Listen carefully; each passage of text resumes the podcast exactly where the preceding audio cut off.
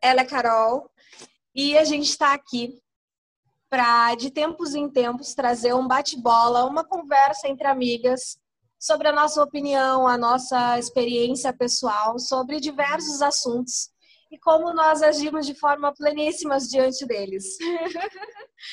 então, hoje a gente vai falar um pouquinho mais sobre das nossas experiências com criação de slides. Né? A Carol tem mais experiência que eu ainda, então. Um pouquinho mais velha só, nada demais. Então, pessoal, uh, com relação a slides, não existe um padrão, né? Então, a gente busca sempre trazer nos nossos slides o quê? Clareza. Sim, só que nós hoje não vamos falar sobre aquelas coisas. Sobre aquelas coisas que já são batidas, né? Tipo, colocar muito texto em slide, uh, cores muito chamativas são coisas que todo mundo acho que já, já escuta, né? Desde quando começa a fazer um slide. Carol, eu geralmente tenho toque, Carol, para as coisas. Quais são as coisas que mais assim te deixam nervosos quando tu olha no slide? Ah, coisas despadronizadas, tipo assim, a pessoa usa um slide roxo e aí lá na frente ela usa um slide vermelho. Próximo slide já é um slide vermelho eu não gosto. Eu tenho um toque de todo o slide, ter tipo aquele fundinho igual, as coisas estarem alinhadas, os textos estarem alinhados, uma imagem que não combina com a outra, muito. É, como é que eu posso falar? Muita informação num slide só eu também não gosto. Todos esses toquezinhos, cheio de toquezinhos com eles também. Bom, Carol, uma das coisas que me deixa muito nervosa é a questão do texto, se ele está justificado, se ele está centralizado. Né? Então, para mim, o texto ele tem que estar sempre justificado. Né? Ou se ele é um título, ele tem que estar centralizado ou modo à esquerda, né? Então, eu também tenho os meus toques. Mas acho que mais é, importante aqui, nesse momento, seria nós falarmos qual seria o nosso top 3.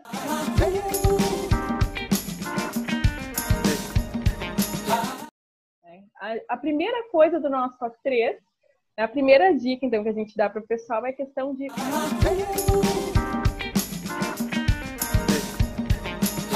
manter a personalidade no slide. Cuidado, muito cuidado. Por quê? É, quando a gente mantém a, quando a gente diz manter a personalidade, é porque é o seguinte: a gente vai apresentar um slide de um projeto, dentro de um seminário ou no congresso, tem que imaginar que ele é um slide show, que a gente está vendendo o nosso peixe. Se a gente está vendendo o nosso peixe, ele não pode ter muito padrão. Padrão, assim, ele ser totalmente igual, totalmente monótono. Tem que ter a sua característica, sabe, de efeitos de entrada e saída, que tipo de efeitos a pessoa gosta, é isso que ela vai utilizar. Não é utilizar um fundo rosa pink. Tem que lembrar que as pessoas que estão assistindo, então, tem que ser cores que ela não se canse de olhar né, dentro de um evento e tem só aquele tempo para vender o teu peixe. Então, independente do evento, tem aquele tempo de 10 minutos ou tem aquele tempo de 40 minutos para vender o teu peixe. Então, ele tem que ser, tem que ter quanto mais elemento diferencial, né, mais a pessoa então se destaca.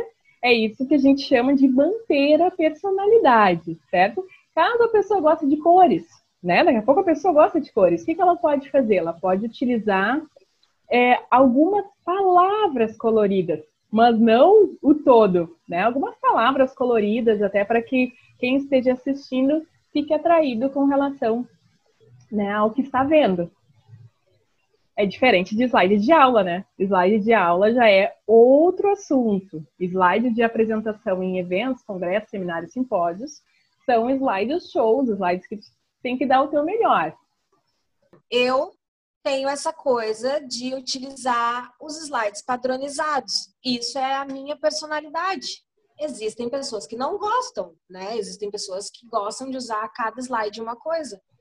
E então a gente não pode tirar isso, eu não posso dizer para aquela pessoa que aquilo está errado, né? E é isso também que a gente chama de a gente também não pode uh, colocar tudo dentro de uma caixinha, né? 2? O que, que nós Sim. temos como top 2? E aí,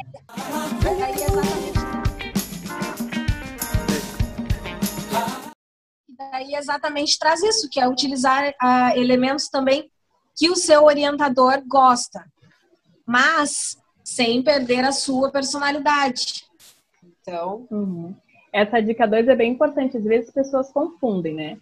Uh, pessoal, o que, que tem que estar tá, o que, que tem que estar tá bem claro, tá? A gente sempre utiliza elementos que o orientador gosta. Afinal, é o nosso orientador, é quem está ali nos orientando, seja na graduação, seja na pós-graduação. Então, é interessante manter essas características. O que, que é o cuidado que se deve ter?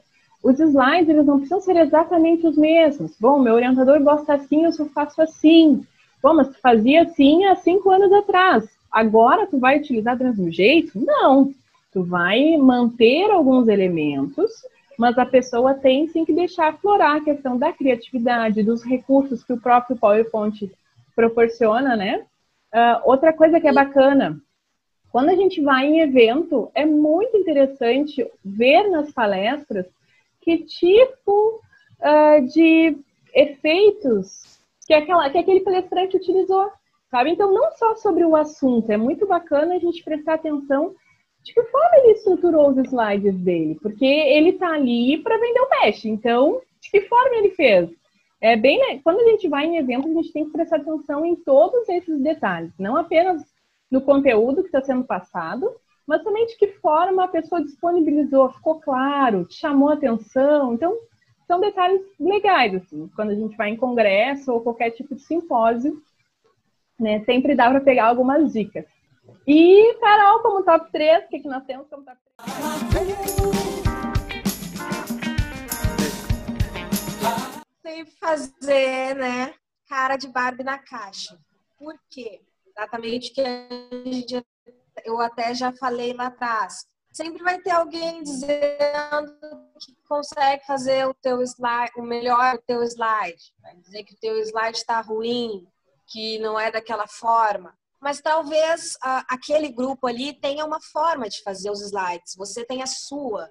Então, uh, a gente pegar críticas construtivas, né? Levar só em consideração somente críticas construtivas, sempre estar com cara de plena e é isso aí.